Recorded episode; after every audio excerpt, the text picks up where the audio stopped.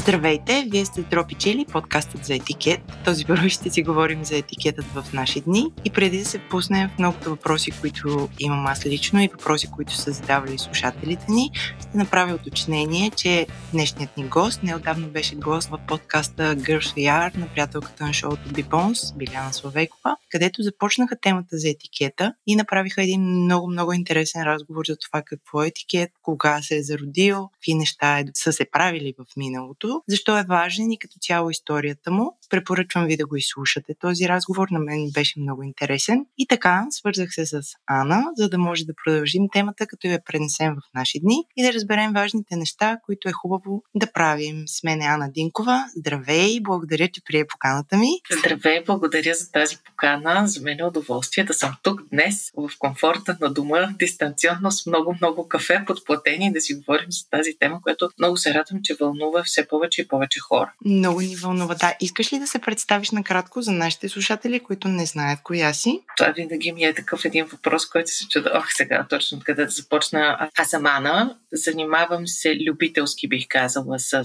етикет от много години. Първо, по стечение на обстоятелствата ми се е налагало да знам къде, какво и как се прави, тъй като ми се е налагало в работата ми да познавам всички тези правила. Възпитана съм от родители, които от една страна са от старата школа, от друга страна работата им е изисквала да могат да знам как да се държа в общество, на маса и така нататък.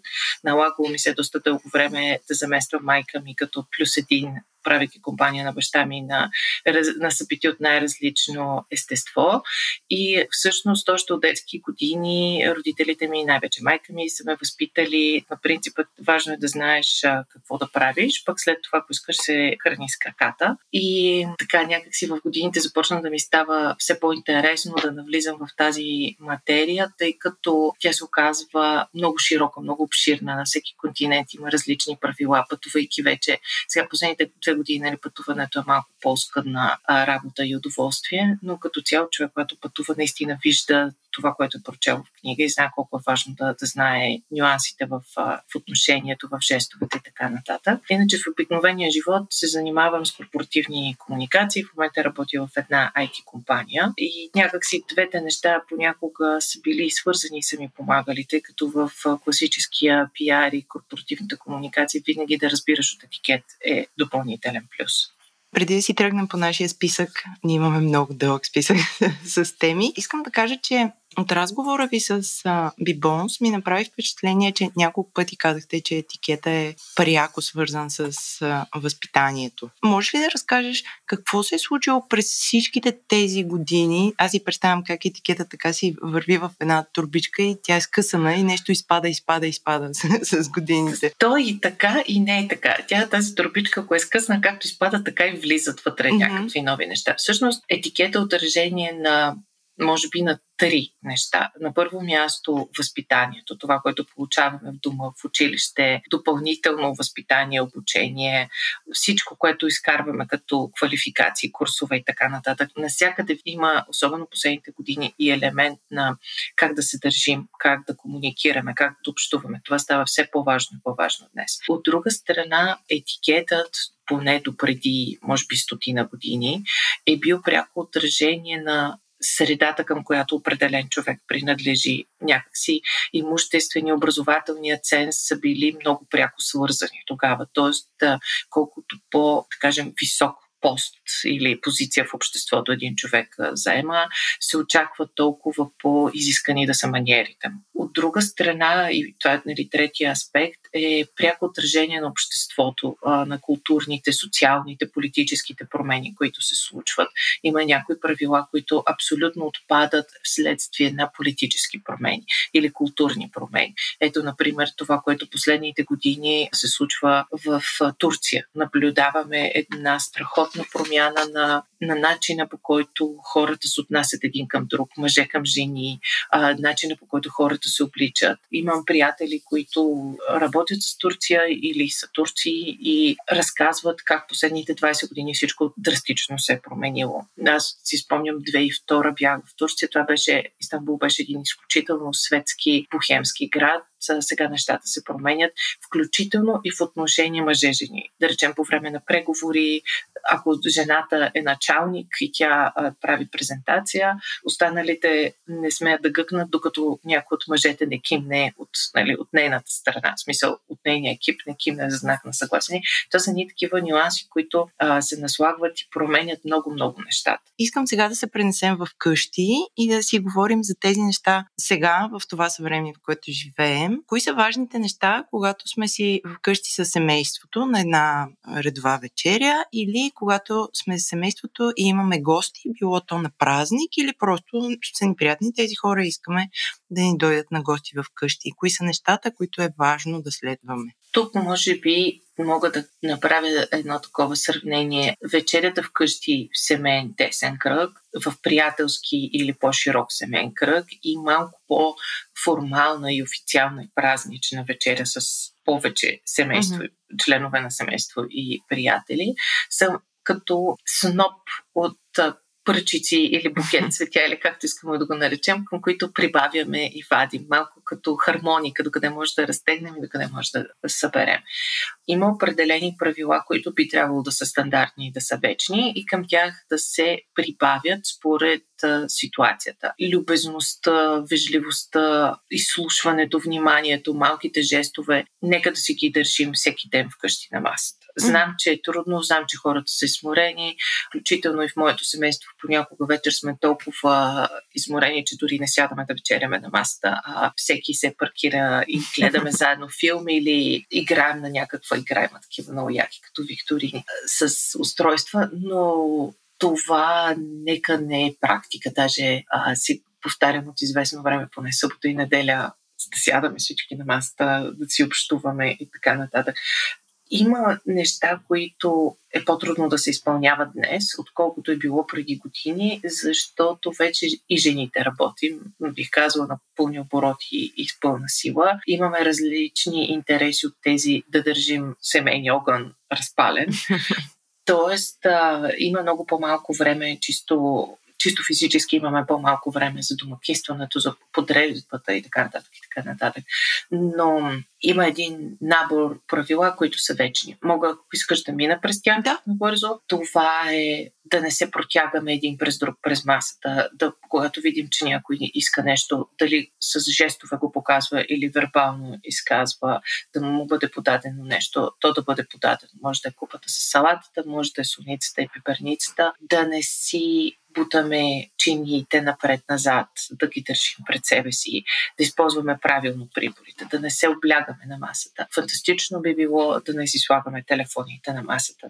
Нещо, което по една или друга причина хората вкъщи се отпускат, чакат важен мейл, чакат отговор, да знам, следят си лайковете, хлопетата на последното стори или на последното да, нещо в TikTok. Ето такива неща. Всъщност тук има в, в вечерята днес има много повече психология, отколкото всякога до сега, защото последните 10 години заради чаджите, които имаме, начина по който общуваме се е променил изключително много. И даже има наблюдения, че децата, които вечерят с родителите си вкъщи и не използват джаджи по време на, на, на хранене, общуват, бих казала, здравословно помежду си. Имат, семейството води някакви разговори, имат много по-малък процент хранителни разстройства, отколкото децата, които са изолирани, mm-hmm. семействата, в които всеки яде сам за себе си и, и има малко така дисонанс и дисхармония.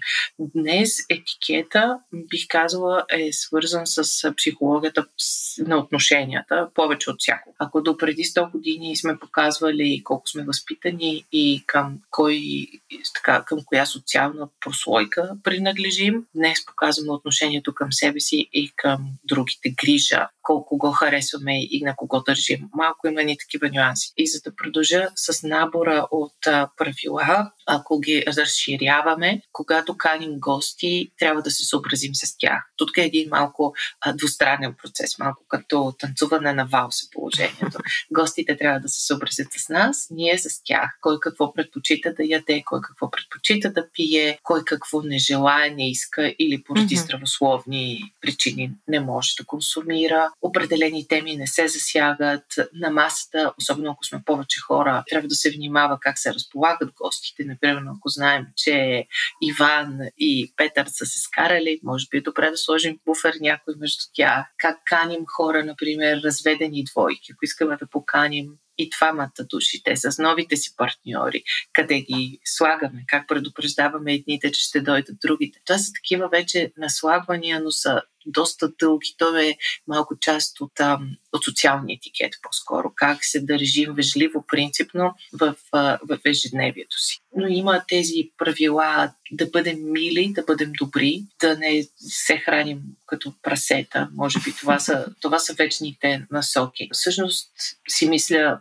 сега, нали, водейки този разговор, че някакси в това ежедневие, което водим, хората подценяват понякога, казвайки хората, слагам и себе си в това число от дадени ситуации, колко е важен процес на общуване по време на хранене. Има нещо от тези неща, които току-що разказа, което ми направи впечатление. Аз го правя несъзнателно, но сега разбирам, че това е окей. Okay. Аз много обичам да, да готвя за хора и често си каним приятели в къщи.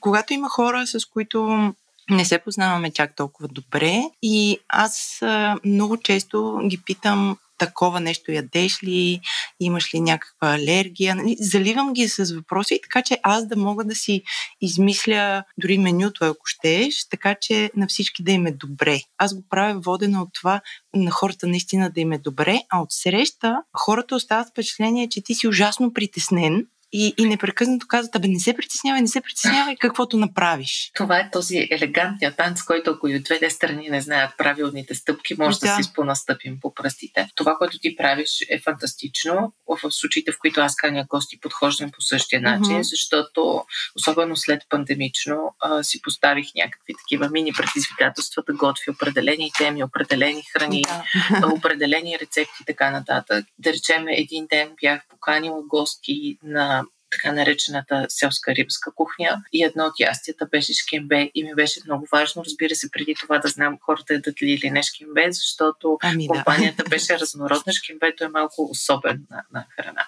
Да. В компанията имаше хора, които не ядат месо, така че имаше и постна mm-hmm. постна храна. Това са правилните въпроси. Всъщност човек от среща не трябва да каже, ама не се притеснява, аз ям всичко, което твърдо вероятно не е така, защото няма човек, който абсолютно, всичко. Да, да. Всеки от нас има предпочитание, това е абсолютно окей. Okay. По-скоро трябва да отчете вниманието и грижата на домакина, да благодари за това нещо и да каже, ям всичко, но предпочитам да не ям еди кое си. Да, Колкото по-откровени сме тук, толкова, толкова по-добре. Защото голяма част от а, неразбирането и неприятните а, така, случки на, на маса и по време на гости се случват именно когато човек се притеснява или се срамува или му е наложено от семейство, че някои неща не трябва да се казват или абе ти си сяш всичко, защото иначе е невъзпитано. Ами не, защо да е невъзпитано? Стига нали да не е направено помпозно и с някаква безумна поза такава. Ох, аз това не мога да го сям, извинете. нали, защото има и такива малко така коконски елементи, както в мъжете и в жените понякога на маса. Нека бъдем откровени. Да, mm-hmm. Ям всичко, но бих предпочела да няма суп от спана да речем. да. Има хора, които дори по принцип да ядат всичко, може да са в някакъв период от живота си, в който им е наложено някаква рестрикция поради какви ли не причини. Разбира се. В този случай е добре да си кажат, защото иначе точно така ще се поставят пред момента, в който аз ще обидя до, домакина. На мен дори ми се е случвало да сготвя нещо, което ми се струва интересно и аз много експериментирам с храна и сина ми, който е на 11, казва, нали няма да те обидя, ако не го изям.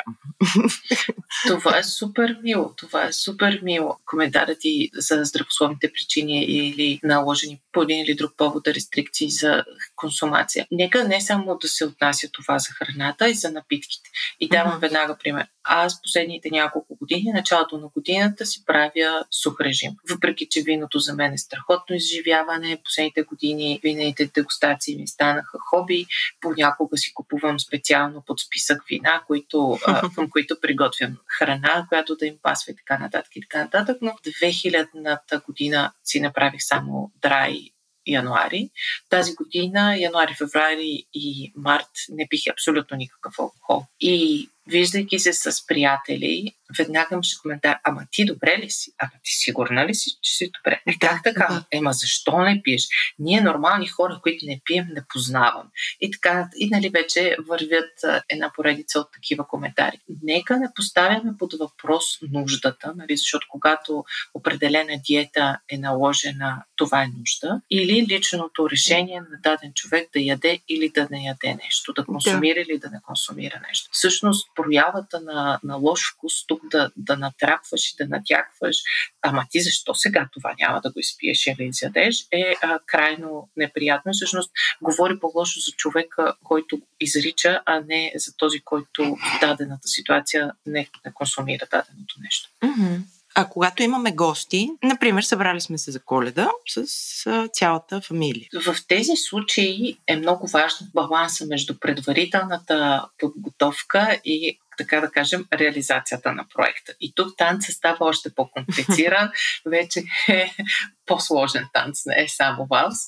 Тук е добре да знаем предварително колко хора предстои да дойдем, как ще ги настаним на масата, по какъв а, ред ще сервираме храната, да си разграфим правилно времето. Хората, които ни идват на гости, пък е много важно да знаят как а, те да се държат, как да влезнат, как да излезнат, как да ни поздравят, какво да ни носят и така нататък. Тук не е само, а, тут не опира до това как а, сервираме и как се храни. Тук вече набора от правила се разширява, кога пристигаме, защо е важно да бъдем на време, защо е важно да не закъсняваме или пък да не подраняваме. Защо е важно да не закъсняваме по принцип? На мен това ми е най-болната тема в живота. Първо показваме отношението си към другите. Нали, това е фактор номер едно. Закъснението и това да, или дали сме пунктуални на първо място показва колко ни пука или пък как изобщо не ни дреме за останалите. Mm-hmm. А в случаите, в които се налага да закъсняваме, вече всички сме с телефони в джобовете, каквото и да си говорим, mm-hmm. едно обаждане или един СМС или в някои от хилядите чатове, които имаме, да, вероятно да. и с приятелските си компании. Просто пускаме бързо, закъснявам, защото извинявай, започвайте без мен. Второто е, особено когато говорим за по-големи вечери, домакините обикновено си имат тайминг. Аз съди по себе си. Когато каня повече гости с а, меню, което съм предвидила, рядко са неща, които веднага са готови да бъдат сложени на масата. Някои храни трябва да бъдат поднесени топли. Тоест, тук нарушаваме тайминга на нашите домакини и нарушаваме все пак и начина по който останалите гости а, се хранят и се настаняват и така нататък. От друга страна, нарушаваме до известна степен и времето, в което се очаква една вечеря да приключи. Защото все пак нали, домакините трябва да разтребят и да се наспят. Нали, добре би да, било. Да. Има гости, които тук пак в точността, както с пристигането, така и с тръгването. Не е добре да оставяме прекалено късно, освен ако не е купон, който е предвиден и домакините са казали, тук сме да посрещнем изгрева. Някак си трябва да бъдем по, по-внимателни, по... да отчитаме времето на другите. Сега се сещам няколко въпроса, които са ми били задавани в годините, са какво се подарява и какво се носи да. и как се поднася, как реагират както гостите, така и домакините. Каквото и да преценят гостите да донесат и да подарят, в никакъв случай не трябва да настояват да бъде отваряно и разглеждано или отваряно и сервирано. Някои от подаръците може да са вещи, може да са опаковани, може да са лични. Решение на домакина е кога да ги отвори. Това са всички поводи, които са свързани с поднасяне на подарък. Коледа, рождени дни, празници. Но не е задължително, когато си поканен на гости да носиш нещо или е, защото се. при нас има едно такова нещо, сега трябва да занеса нещо. Мисля, че в зависимост от формалността и повода на ситуацията трябва да можем да преценим, както и да попитаме директно домакините си. Например, ако ти ме поканиш на обяд или вечеря и аз те попитам, мога ли да донеса нещо и ти ми кажеш, не, аз съм предвидила всичко, това означава, че ти си готова с менюто и каквото и да донеса, то ще бъде в повече и ще бъде излишно. Mm-hmm. А ако ми кажеш, ще готвя френска кухня, донеси провансалско розе, това вече е нещо, което може да се, да се донесе. Това би трябвало да бъде етикета и да бъде така стъпките, по които се движим. Ако говорим за хора, които импровизират, на мен ми се е случвало много често, правя вечеря вкъщи, някой носи бяло вино и казва отвори, то не е студено. Или носи червено вино. Да, само че то не пасва по никакъв начин на храната, която съм приготвила. Аз вече имам достатъчно вина. И тук се влиза в едни такива ам, микро, те не са точно конфликти, но да кажем микроконфронтация. Сега, аз ли съм направила достатъчно добрия избор на храна и вино, или човека, който е дошъл, си мисли, че той разбира повече от вино и е решил, че ще пие точно това вино. И понякога ми се е налагало да отварям бутилката само за гостенина. Да. Тогава обаче се губи елемента на подарък. Тоест ти какво правиш? Отиваш в нечия къща и си носиш виното и казваш подарявам ти го, ама след това ще си го изпия аз, защото твоето не ми харесва. Това са едни такива микропослания, които дали съзнателно или не хората дават и им оставят понякога доста горчив вкус, особено ако с наслабване. Другите две теми, които са важни в носенето и подаряването, едното е сладкишите. Аз много обичам да пека, особено последните две години мисля, че превъртях играта с печенето, за жалост се яде после. Но, когато съм канена на гости при по-близки хора, питам, мога ли да донеса сладкиш? Ако ми кажат да, ще се радваме, аз го нося. Дали ще се изяде тогава за десерт или те ще си решат да си го ядат по друг начин в следващите дни, е техен избор. Когато ми кажат не, няма нужда, значи не, няма нужда. Това е с десертите. Ми се случвало да попадам в ситуации, в които вечерята е готова, ние сме на гости, пристига някой, който носи нещо. Може да е брилянтно, може да е посредствено, не коментираме какво е, но е нещо. И дама, защото повечето случаи жените пъкат от киши, някакси ли поне така в моят социален кръг, каза, не, не, много държа да го сервираш, но то не се връзва с нищо на домакинята. И е така някакси един,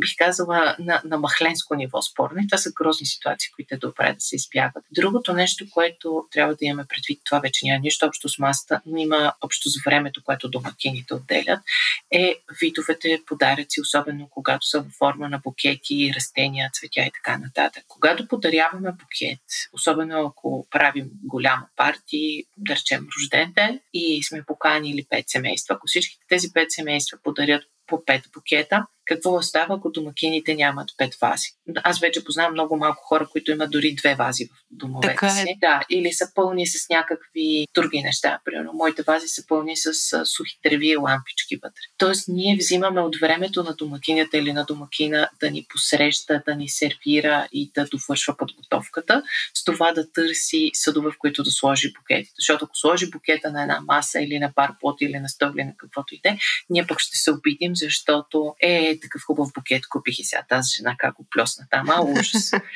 и така, това са такива някакви малки нюанси. Значи всичко опира до комуникация, проучване, за, за това да сме адекватни, когато отидем някъде на гости и да, да не щупим тайминга на, на домакините. Абсолютно. За адекватност, може би е така ключовата дума. Адекватност и вежливост. Да бъдем вежливи, да бъдем мили. Хайде сега да излезнем малко по ресторантите. Аз те каня те, Пана, на вечеря. Има ли неща, които канещия трябва да направи и поканения. Да, има и тук набор от правила, които е добре да се следват и отново най-вече за да не стане разминаване в очакванията. Ако двете се разбираме да ходим на вечеря, хайде да се видим на живо и да си говорим и да пием вино и да дадем еди каква си храна, това означава, че се срещаме, а една от нас двете прави резервация в този ресторант, ние се срещаме, прекарваме известно време зад, после си разделяме сметка. Но ако една от нас двете каже, искам да те поканя на вечеря, това предполага, че има някакъв повод или без повод и този, който кани, трябва да плати сметката. Това са ни такива нюанси, които понякога се губят. На мен се е случвало, особено млади жени, да ми казват, да ми обади ми се, еди кой си Хикс, мъж, който каза, искам да те поканя на, на вечеря, след това очакваше да си разделим сметката. И, и дай накрая ми каза, ти нали си емансипирана. Значи тук разминаването е на толкова много пластове, че си казваш, Боже, тези хората си бяха говорили нали, на китайски и на пакистански, сигурно по-добре ще да се разберат. Това е едно от правилата, да, да бъде ясно. И ако не става ясно, да се зададе въпрос. Каниш ме на вечеря, защото имаш повод, искаш ти да я организираш, което предполага и да я платиш, или искаш просто да се видим. Хората трябва да бъдат малко по-директни.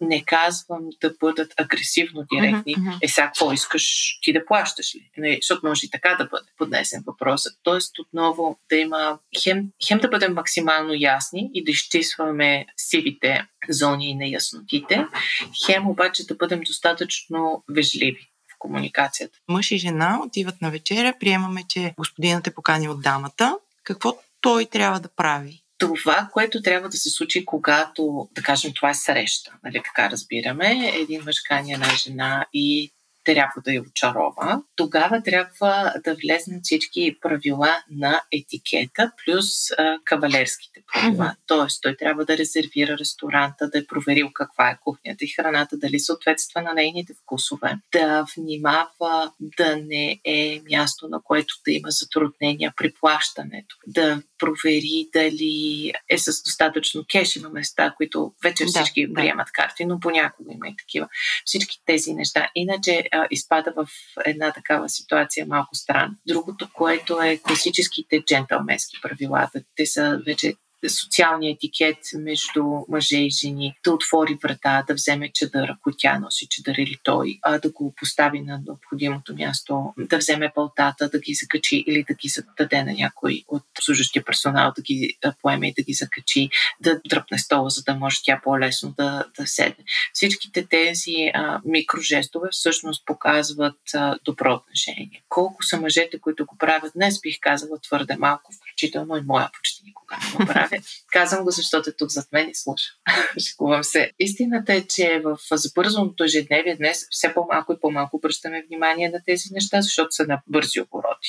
Но този ден четох една книга за есенциализма и там имаше много добър пример. Всъщност автора казваше как в момента, в който с жена си са решили, че когато си правят date nights, ще се потопят в момента и няма да говорят за работа, няма да си говорят за училището на децата, кой ще води, кой ще връща децата от тренировки и така нататък, дали банята трябва да се ремонтира днес или след 5 години, тогава са започнали първо да се наслаждават много повече един на друг, след това на храната и на обстановката и са подобрили начина си на комуникация, общуване и на жестовете, които показват, когато са заедно. Така че, може би, първия съвет е дайте си 5 минути пауза, обмислете какво искате да се случи и след това действате. Да. А когато тези правила, да ги наречем основни, въжат за хора на първа среща, но дори да не са на първа среща, просто двама приятели, мъж, жена, а отиват на ресторант, тези неща си въжат с пълна сила, нали така? Зависи от отношенията им. Ако е първа среща, мъжа ухажва жената, обикновено той поема сметката. Макар, че това са култур... Тук вече не влизаме в една сфера на културни различия и на а, такива лични предпочитания. Ако жената иска да декларира независимост и самостоятелност, пък и тя реши да си разделят сметката, тогава мъжът трябва да приеме. Не трябва да се водят прекалено дълги спорове. Ако са хора, които принципно си разделят сметките и това им е, как да кажа, модус вивенди, начина по който са свикнали да съществуват, защо пък да не го направят. А ако са приятели, само приятели, тогава, ако единия има повод, плаща сметката, независимо дали е жената или мъжа, или mm-hmm. пък си я разделя. Тоест, пак стигаме до това колко много е важна комуникацията между хората, когато решат да се съберат на някъде. Абсолютно. И с другото нещо, което не е за подценяване, особено предвид последните две години, които за много хора бяха предизвикателни, включително и в финансово положение. Тук е много важно да се избира вида място, на което се отива и сметката следва да бъде поета от този, който е настоял да бъде това място, особено ако той е по-висок целунови клас. Има ли правила пак за съвремието, говоря, защото съм участвала в такива разговори. Има ли правило за това кой поръчва? Защото съм чувала как а, приятели, няма специални отношения, просто са приятели, отиват на ресторант и мъжа поръчва на жената, просто защото на жената е неудобно или не знае какво да поръча или е било непознато мястото. Има ли такова правило? Кой трябва да поръча за мен, нали, ако аз ще го изям това нещо, аз трябва да си го поръчам. Би следвало да е така. Всъщност това е малко в графа. Има едни правила, добре да ги знаем и после да, да можем да ги нарушаваме на воля. Би трябвало всеки да може да поръчва. В идеалния рес, вариант, в ресторантите, би следвало да има менюта, които са с цени и такива, които са без цени. И когато се прави резервация, да речем от един човек, да речем аз имам рожден ден, искам да поканя 6 човека и не, не искам те да се притесняват да си поръчат това, което им се яде спрямо цена, тогава би трябвало само аз да имам меню с цените, а те да получат меню без цени, за да могат да поръчват без притеснение. Това обикновено се случва в по-висок клас ресторанти. В България нямам спомен някъде да съм го виждал. И тук отново отиваме към комуникацията, се връщаме. Ако аз правя резервация, искам да обясня, че аз искам да платя и не желая гостите да се чувстват неудобно, директно питам имат ли подобен вид менюта, за да може да ги използваме. Много често, всъщност извън България ми се случва, често при правене на резервация се зададе въпроса кой е домакина кой е домакина на това парти. Нали? Американците, няко, особено в Америка, там там те питат директно who's hosting the party, което означава кой ще поеме сметката. Американците в този ред на мисли са изградили едни страхотни, лесни за следване правила, много, много практични, много модернизирани, които се прилагат с лекота както в социалния етикет, т.е. между приятели, семейство и така нататък, така и в бизнес етикет, защото там пък има още по-голяма важност кой кого кани, кой поръчва, как поръчва, как плаща и така нататък. Но да се върнем на поръчването. Би трябвало всеки сам да има свободата да поръча това, което иска да изяде. В случаите, в които обаче е на място, на което не е бил до сега, не, не познава тази кухня, да речем вьетнамски ресторант или пакистански ресторант, а, тогава може да помоли за помощ някой, който го познава и познава вкусовете му. За препоръки, да. Да, за препоръки и насоки. Но да отидеш някъде да поръчаш на половинката си храната по начина, по който би я поръчал на детето си, намирам за крайно неуважително. Особено в 21 век някакси е шокиращо. Това, което може да се поръчва обикновено от един човек е виното. В случаите, в които този, който е направил резервацията, има повод, иска да почерпи. Т.е. това ще бъде събитие, обяд, вечеря, платено от един човек. Тогава той има свободата да поръчва виното. Или ако в компанията има човек, който разбира повече от вино от останалите и останалите му имат доверие. Но при поръчването на виното пак трябва да се допита с останалата част от компанията. Да, особено ако си поръчват бутилка, не на чаши, е добре, нали, всички да, да да имат желание да изпият точно това вино. Абсолютно. А когато сме в ресторант, чували сме всички за тези cutlery gestures, как да си оставяш а, приборите, когато си свършил с а, дадена храна. Мит или реалност е това и доколко според теб персонала в ресторанта ги знаят тези неща, да говорим за България? Мисля, че основните жестове се знаят а, и могат да се разшифроват, като тук за, за улеснение, може би, не знам, има ли опция да, да сложим снимки някъде, за да ги покажем. Да, разбира се, може на сайта да си сложим Супер. Снимки. Има някои, които са малко в повече, има ги, които са, едно се слагат на кръст, което означава, че не се харесва храната. Първо седят грозно чиния, второ не всеки може да ги разшифрова. Обикновено начина по който се слагат приборите са два. Докато се храним, те са като ценно стрелки на часовник, които сочат към 9 и към 3, а когато сме приключили, ги слагаме по диагонал на чинията. Това са най-общо приятите начини, по които сигнализираме докъде сме стигнали с храненето си. Избягваме приборите да допират масата, особено с модерни чини, които са в повечето ресторанти. Шанса, ако поставиш прибор на чиния и дръжките опират в масата, те да паднат на масата е голям там хвърчат храни, оставят лекета, не е много красиво. И другото, което е по никакъв начин не оставяме изцяло приборите на маса върху самата маса, върху покривка, върху салфетка, каквото и да е. Обикновено ни се отсервират приборите с чинията, а с следващото блюдо се сервират нови. Когато сме приключили с някое ястие, редно ли е да си оставим хартияната салфетка в чинията? Не, Това можем да го направим само в фастфуд закусвалня, там където изхвърляме всичко заедно. Но това е доста, бих казала, доста грозно. То и нефункционално и непрактично за хората в кухнята. Всъщност това, което трябва да мислим е, че ние да сме в ресторант, за да се забавляваме и да прекараме добре, но там зад вратата в кухнята има едни хора, които работят една изключително тежка физически работа, за да може да осигурят нашия кеф. И понякога изчегъртването на салфетката от чинията отнема време, което можем спокойно да спестим. Ако при отсервирането сервитьорите, сервирайки нещата, са преценили и съберат и хартияните салфетки в чиниите, е едно, но ние не би следвало да го правим. Салфетките си се слагат от лявата страна на чинията, само единствено там би трябвало да стоят. В скутани, когато се храним и, и това е. Задавам го този въпрос, защото си мисля за това как последните години хората много започнаха да знаят, че когато те са в ресторант, те са клиента и имат право на всичко, с което аз не съм много съгласна, защото ти си клиент, но както си клиент, трябва да се съобразяваш с тези хора, които, които те обслужват, защото тяхната работа е не по-малко лека от това ти да останеш доволен от, от една храна. Много е важно ние да мислим за тези хора, които ни обслужват и, и да сме добри към тях. Разбира се, че е важно. Тук показваме на първо място възпитание и вежливост, които са задължителни. Това изобщо не би следвало да, да подлежи на въпрос. Аз даже понякога обичам да се шегувам, че в а, живота на всеки човек е, трябва да стане задължително да работи поне два месеца като сервитьор и като продавач в магазин, за да се научи цялото ни общество да се държи адекватно.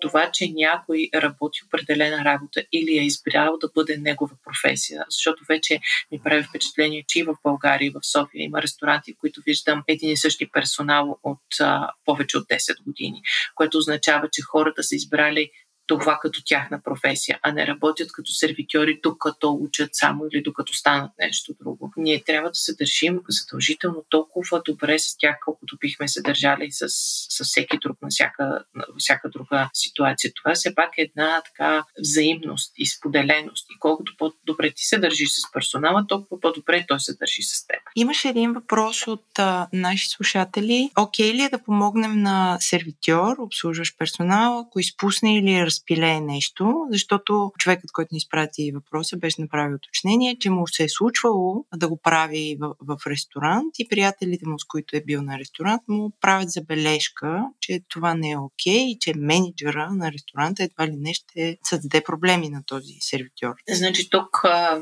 би следвало коментарите да бъдат насочени към а, менеджера, тъй като абсолютно човешко в подобна ситуация да се предложи помощ. Това, което би било най, бих казала, неутрално като решение е да се попита, мога ли да помогна, имате ли нужда от помощ. И вече ако сервитьора каже да или не, защото може ситуацията да изисква наистина бърза намеса от повече ръце и тогава просто да трябва да се реагира с повече хора. В противен случай, ако сервитьора прецени, че може да се справи сам с ситуацията и каже не благодаря, аз ще довърша поема или така нататък, тогава вече се остава на, на него.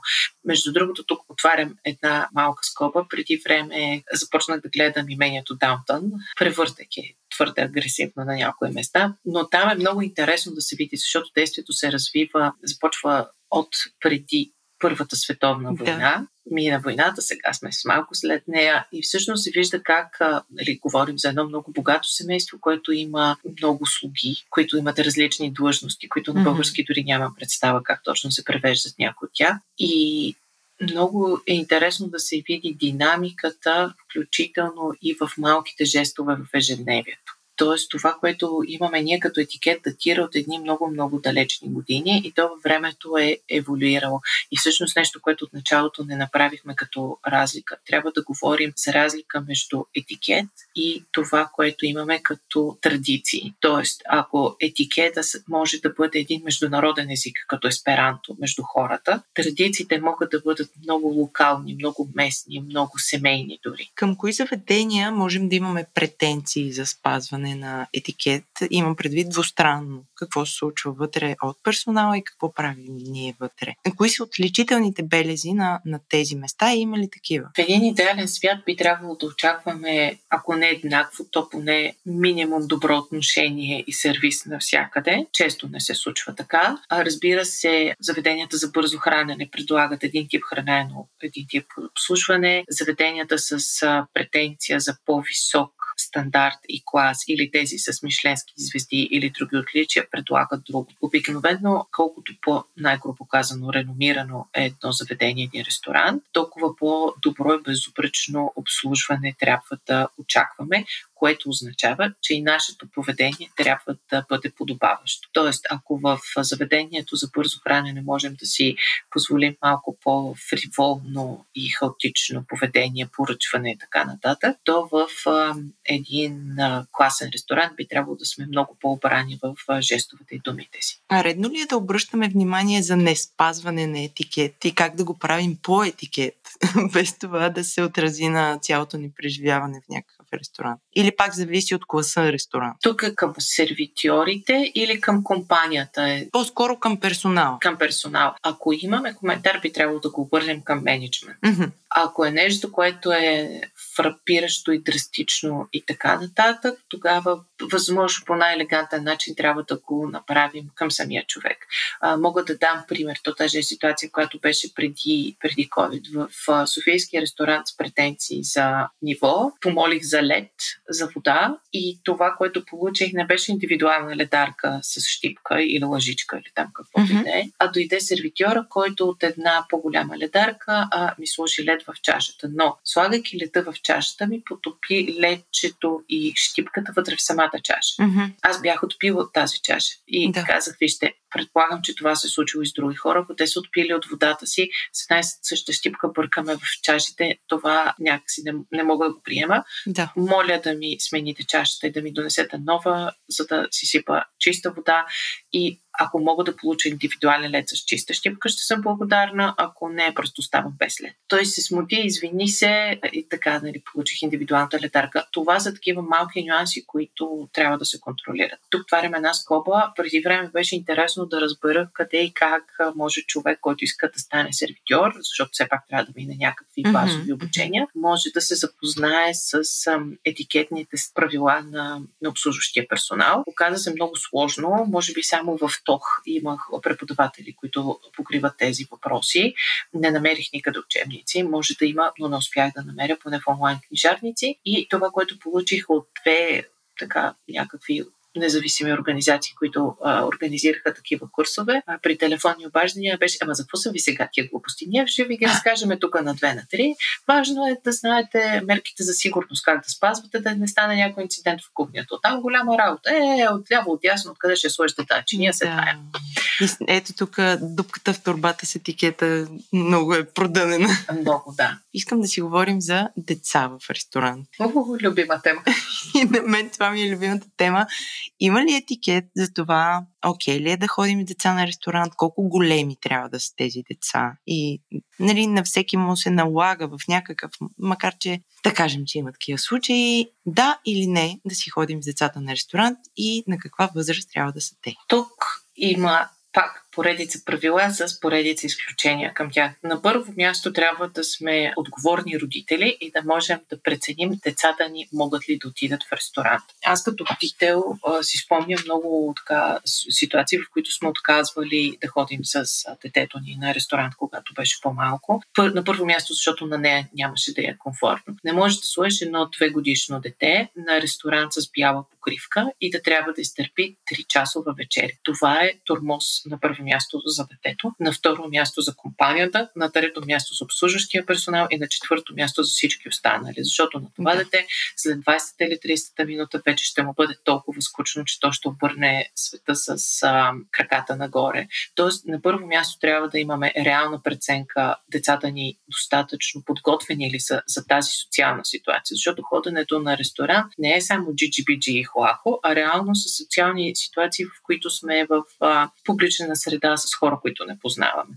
Дали храната на това място е подходяща за деца. Mm-hmm. Не може да отидем приятели с ресторанти, са ми споделяли абсурдни истории, в които менюто им е публикувано в сайтовете. Те правят специфична кухня, която може би не би допаднала на всеки. Децата особено семейства, в които са възпитали децата си да ядат пържени картофи и кюфтета. Нищо против кюфтето, Боже, нищо. Но те нямат а, все още гурме културата да могат да експериментират с подправки, с различни кухни и така нататък.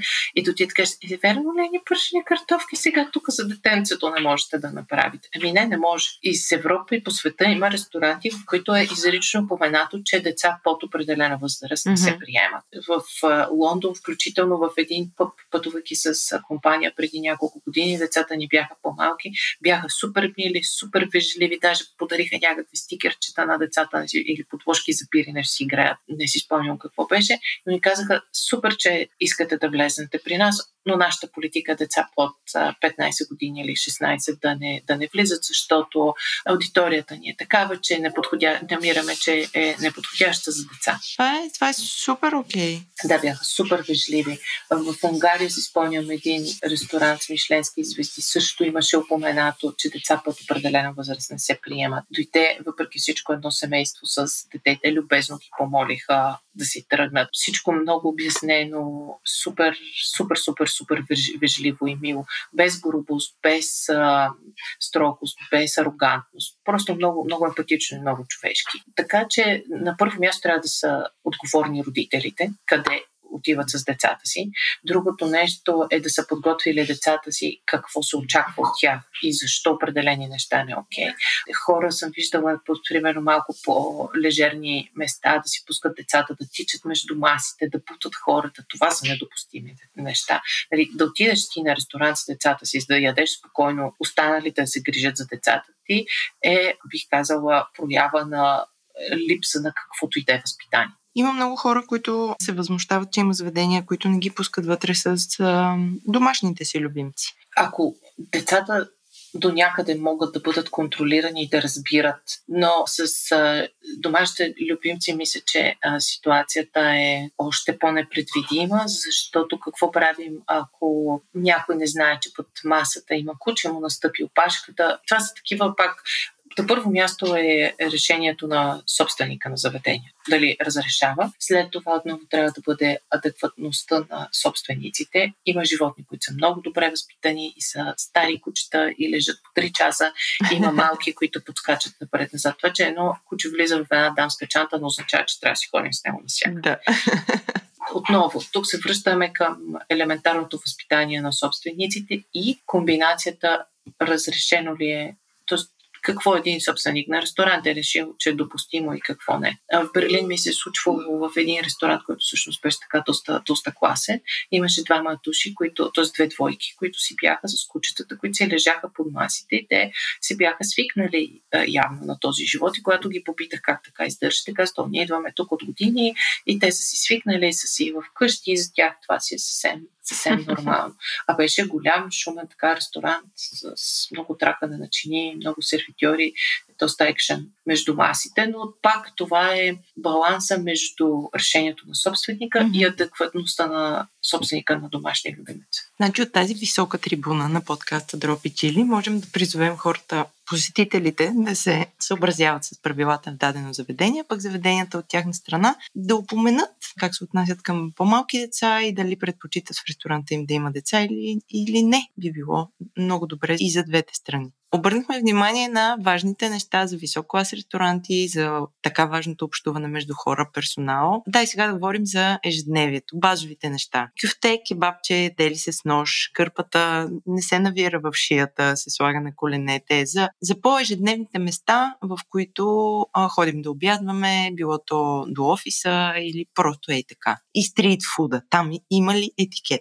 Значи, ха, това са толкова много въпроси, че да. са около 5-6 глави от една леко дебела книга. Всъщност, отново, трябва да направим баланс между три неща. Да сме адекватни за себе си, mm-hmm. да не пречим на околните и да сме възпитани спрямо хората от заведението, независимо къде и какво е да. то. Тоест, да ядем това, което можем и знаем да изядем, без да се омажем до уши. А ако, примерно, сме в ресторант, в който се консумира морска храна, той пак може да бъде от вида по фастфуд, стритфуд. Да, да. В Штатите в Канада дават едни такива тип лигавници от да, да. найлон, за да не се изцапаш, чупайки морските черупчести. Как ядем черупчестите? Мидите, раците? С ръце ли действаме или специалните прибори, които имат някой от тях? Бих казал комбинация между двете. И най-вече зависи от компанията и зависи от mm-hmm. заведението. Има хора, които а, си ядат мидите особено черите миди, използвайки една мидичка като щипчиче и да. с нея взимат. Има хора, които си вадят мидите с вилец. Аз предпочитам да си вадя моите с вилец.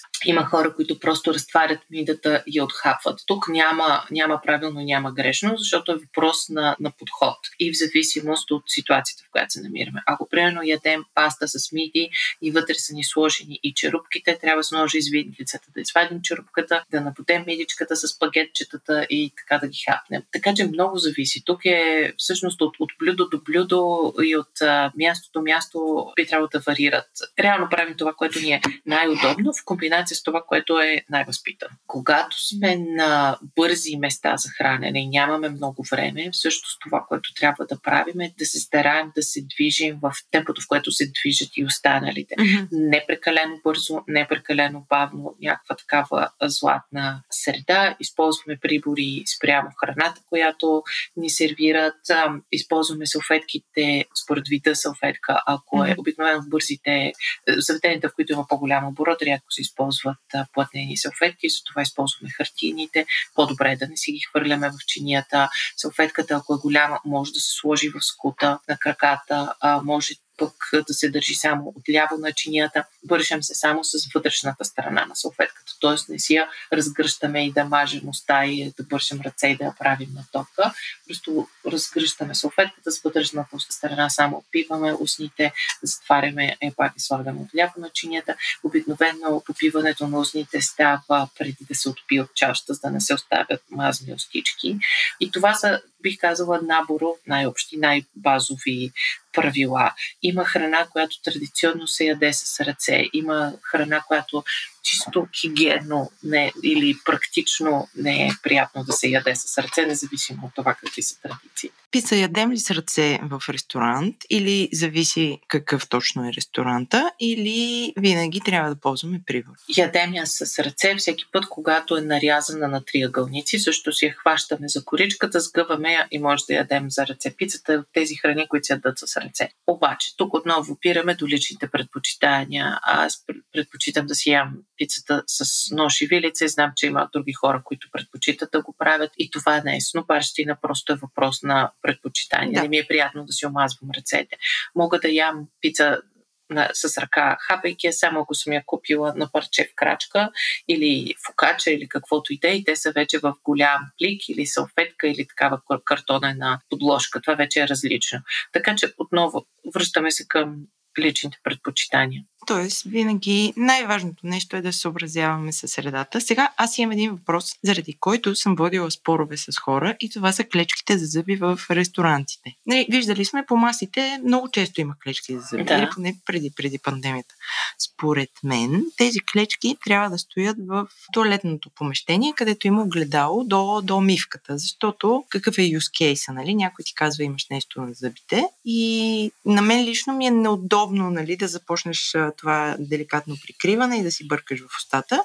И моята нормална реакция би била да отида в туалетната, за да видя на огледалото каква е ситуацията. И ако там има клечки за зъби, ей, аз съм супер щастлива. Така би трябвало да бъде. Даже ако гледаме филми и снимки от ресторанти преди стотина години, там туалетните не са били тези микроскопични, често лошо поддържани помещения, които виждаме днес, а са били доста по-големи и е имало, даже в някои изискани ресторанти, са се наричали powder room, т.е може там мата да седне, има столче, има голямо огледало, има а, подноси с различни санитарни аксесуари или да знам как се наричат, санитарни неща. Би трябвало клечките зъби да бъдат също там. Това, което а, днес се случва е, че много хора си имат клечка, дали ще бъде от общата поставка, дали ще бъде индивидуално опакована поради хигиенни съображения, отварят и насред масата, дори много често без с едната ръка да си прикрият устата, започват си чекъртат по зъбите, това просто е толкова ужасно.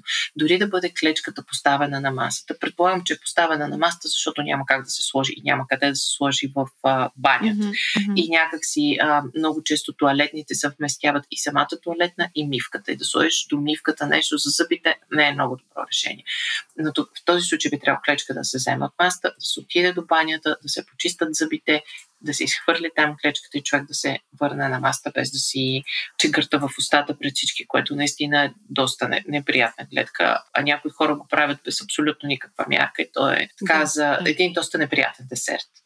Ами, аз мисля, че покрихме всички неща от нашия много дълъг списък. Има ли нещо, което според теб сме изпуснали, а пък е важно? Най-важното го минахме. Всъщност темата с етикета е много дълга. Може би ам, това, което остава е вида прибори, как ги използваме. Това mm-hmm. често така е интересна тема. Да. Някои от храните, които пак са спорни, както пицата, да речем, спагетите и ориза, ризотото става все по-популярно. Ориз би следвало да се яде само с вилица и ножът да помага да така, да, да оформим хапката на вилицата. А спагети би трябвало да се ядат само с вилица, не да се навиват с лъжица. В Италия в общи линии се гледа така доста снисходително на всеки, който започне да навива спагетите си в лъжица. А, а откъде паст... е дошло това с лъжицата? Има различни теории. Може би идва и от а, Америка, може би някъде mm-hmm. от европейските ресторанти, но със сигурност не идва от Италия. Другото, което е интересно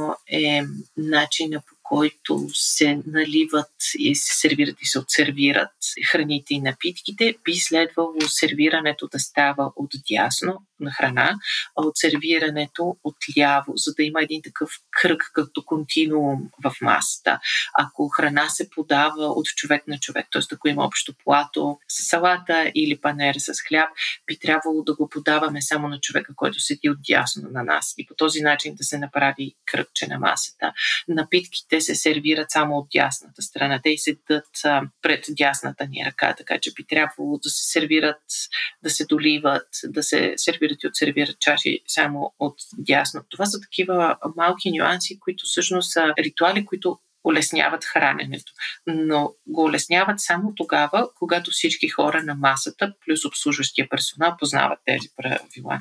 Иначе става една такава какафония. Един, има едни очаквания, друг няма представа какво се случва, на трети има безразлично. В последните години много често, поне на мен ми се случва и на моите приятели, отиваме в някакво ново заведение, всеки си поръчва нещо различно, за да може да опитаме възможно най-много неща от менюто и започва едно бъркане по чиниите. Тук къде са границите? В този случай на първо място е въпрос на лична преценка, mm-hmm. на второ място е въпрос на практичност. Ако масата е прекалено малка и не позволява даването на подложни чинии, тогава се налага бъркането по чиниите. Но в подобни случаи това, което може би е най-лесно за осъществяване, е поръчване на различна храна, която се сервира централно. След това се раздават подложни чинии и има лъжици за сервиране. Тоест не всеки със собствените си прибори да бърка в общата чиния, а да има по една лъжица или щипка, зависимост от храната и по този начин да се разпределя в чиниите. И това, което на определени места съм виждала да се случва, тъй като често, особено когато изпробвам нови заведения, и аз обичам да го правя, ни се случва да помолим, ако поръчаме едно нещо, което е по-голямо плато или порция, mm-hmm. просто да помолим да ни я разпределят в чиниите, за да не си я разпределяме сами. Това също е вариант. Най-важното нещо, което аз разбрах от днешния ни много приятен разговор, беше съобразителност, такт и любопитство, когато каним гости. И много от нещата смятам да, да продължа да прилагам и тези, които научих сега, да ги въведа в, в ежедневието си.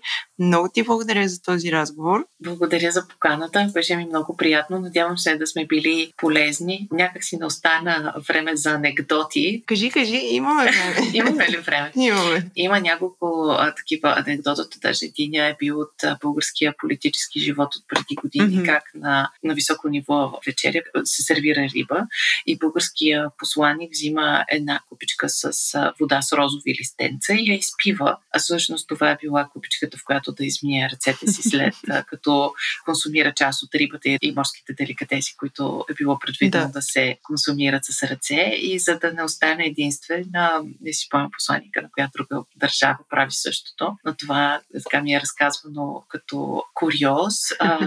Другото, което ми е разказвано като куриоз е по време на винена дегустация, което не е точно вечеря, но често тези неща също се случват в заведения. Един човек с претенция за разбиране от вино е изненадан, че избата, която се представя в този момент, няма, няма розета, не произвеждат розета. И казва, как така? Ето сега ще ви покажа как се прави и си взива в една чаша малко от едно от белите им вина, малко от червените им вина, завърта чашата и казва ми, ето, готови сте. А, нали, вече хората нямат какво да, да отговорят той е бил и... истински барман смесива. Третия куриоз пак с вино. Някакси с вината им особено много смешки. Най- най-лесно се случват. Там сякаш имаш най-голямо неразбиране. Е, преди години с мъжа ми отиваме на ресторант. Той ме е поканил на вечеря по повод имения ми ден. Поднасят ни менютата и на него му поднасят а, винения лист. И той посочва към мен, каза, моля да го, защото е така голяма, няма как да го да. подаде, каза, моля да го дадете, дамата ще избере виното. Сервитьора повтика веща и го поглежда така но нищо не казва, връчва ми винения лист, аз спирам вино, поръчва, показва ни виното, аз кимам, това е виното, това е годината, наливам ми в чашата, аз завъртам чашата, помирисвам, казвам да, благодаря. Той ме гледа очаквателно. Аз казах, да, да, благодаря. И така се, е, няма ли да го опитате? Исках, няма нужда да го опитвам. Аз го помирисах. Не е коркнато. Благодаря, може да ни налеете. Той погледна към мъжа ми, повдигна всички вежди, рамене, въобще каза, ох, не знам, което вече нали, беше безумно. Всъщност, какъв е куриоза тук? Когато се сипва вино, което е с коркова тапа в чаша, за да се помирише, трябва човека, който го е поръчал, да може да усети дали виното е така нареченото коркнато, т.е. дали е имало дефект в корк. Истината е, че ако е имало много лек дефект в корка, са твърде малко хората, които да могат да го забележат, да го усетят. Ако е имало голям дефект, тогава виното мирише на нещо средно между кално куче и мокър картон. Това е една бактерия, която се развива в корка, пропуска към виното и така нататък. А вината, които са на винт, например, те изобщо не би следвало да бъдат mm-hmm. дегустирани, защото те са вина с по-кратък живот, вина, които няма как да имат дефекта на корка. Тоест, каквото сме поръчали, това може да го пробваме и да кажем да, харесва ни, но тук вече е въпрос на, на личен вкус и mm-hmm. предпочитание. Не може да поръчаме нещо и да кажем, ми не, не ми харесва. И предварително трябва да попитаме, може ли да го дегустираме преди да поръчаме цялата бутилка, има ли го отворено на чаша и така нататък. Много интересно. На мен даже малко ми стана тъжно, че има толкова много сфери в нашото ежедневие, където вече непрекъснато трябва да се обучаваме и да, да питаме, за да, за да върнем всичките или повечето от тези неща, които са адекватни към нашето време, защото те са наистина много полезни. Факт, така е. И а, всъщност аз тук имам един мой личен пример за това колко са важни добрите обноски и познанието на етикета, включително и на бизнес mm-hmm. етикета. И то от далечната 2002 година бях на едно обучение в Канада военно-граждански отношения и в военната база, в която бяхме настанени. Стана ясно изненадващо, просто имахме два дни за подготовка, че ще ни гостува генерал-губернатора на Канада заедно с съпруга си и ще има официална вечеря. А, респективно на тази официална вечеря, началната маса щяха да са ръководителите на тази програма, някои от преподавателите ни и тъй като бяхме разделени на групи, това е международен курс, ние бяхме към 200 човека от цял свят, по един човек от всяка група. И в момента, в който трябваше да се реши от моята група кой да бъде на масата, в момента, в който се зададе въпроса кого ще изберете от, от и още нямаше края на въпроса, 90% от групата казаха Ана. И аз останах и с как добре, тук не може ли да предложим и някой друг? Има хора, които са военни, има хора, които са с висок ранг, защо мен? И те бяха единодушни и казаха, защото ти имаш безупречни маниери и защото можеш да водиш умело разговор на всякакви теми. На тази маса ще има различни хора. И аз бях зашеметена. Писах на майка ми един мейл и казах, мамо, да знаеш, че това, че си научила да се храня с а, книги под мишниците, се оказа, че дава резултат. Тоест, да. това, с което започнахме, научи се да се храниш и да се държиш както трябва и да следваш правилата, пък след това импровизирай, ако можеш и с краката яш. Много съвети остави ти с а, този наш разговор в подкаста. Надявам се хората да, да се замислят най-малкото. Със сигурност, когато пуснем епизода ще има още много въпроси, така че може пак да си говорим. С удоволствие, благодаря. И аз благодаря. Благодарим, че бяхте с нас. Надявам се да сме били полезни и нека се опитваме да правим тези важни неща в ежедневието си. Може да се свържете с нас и социалните мрежи Instagram, Twitter, Facebook, където си говорим с хората или на имейл info.drop-chili.com. Ако искате да ни подкрепите, може да станете наш патрон и да дойдете в чата на Говори Интернет Дискорд или да ни оставите звезди в Apple Podcast. Благодаря на целия екип, който прави този подкаст възможен. До скоро!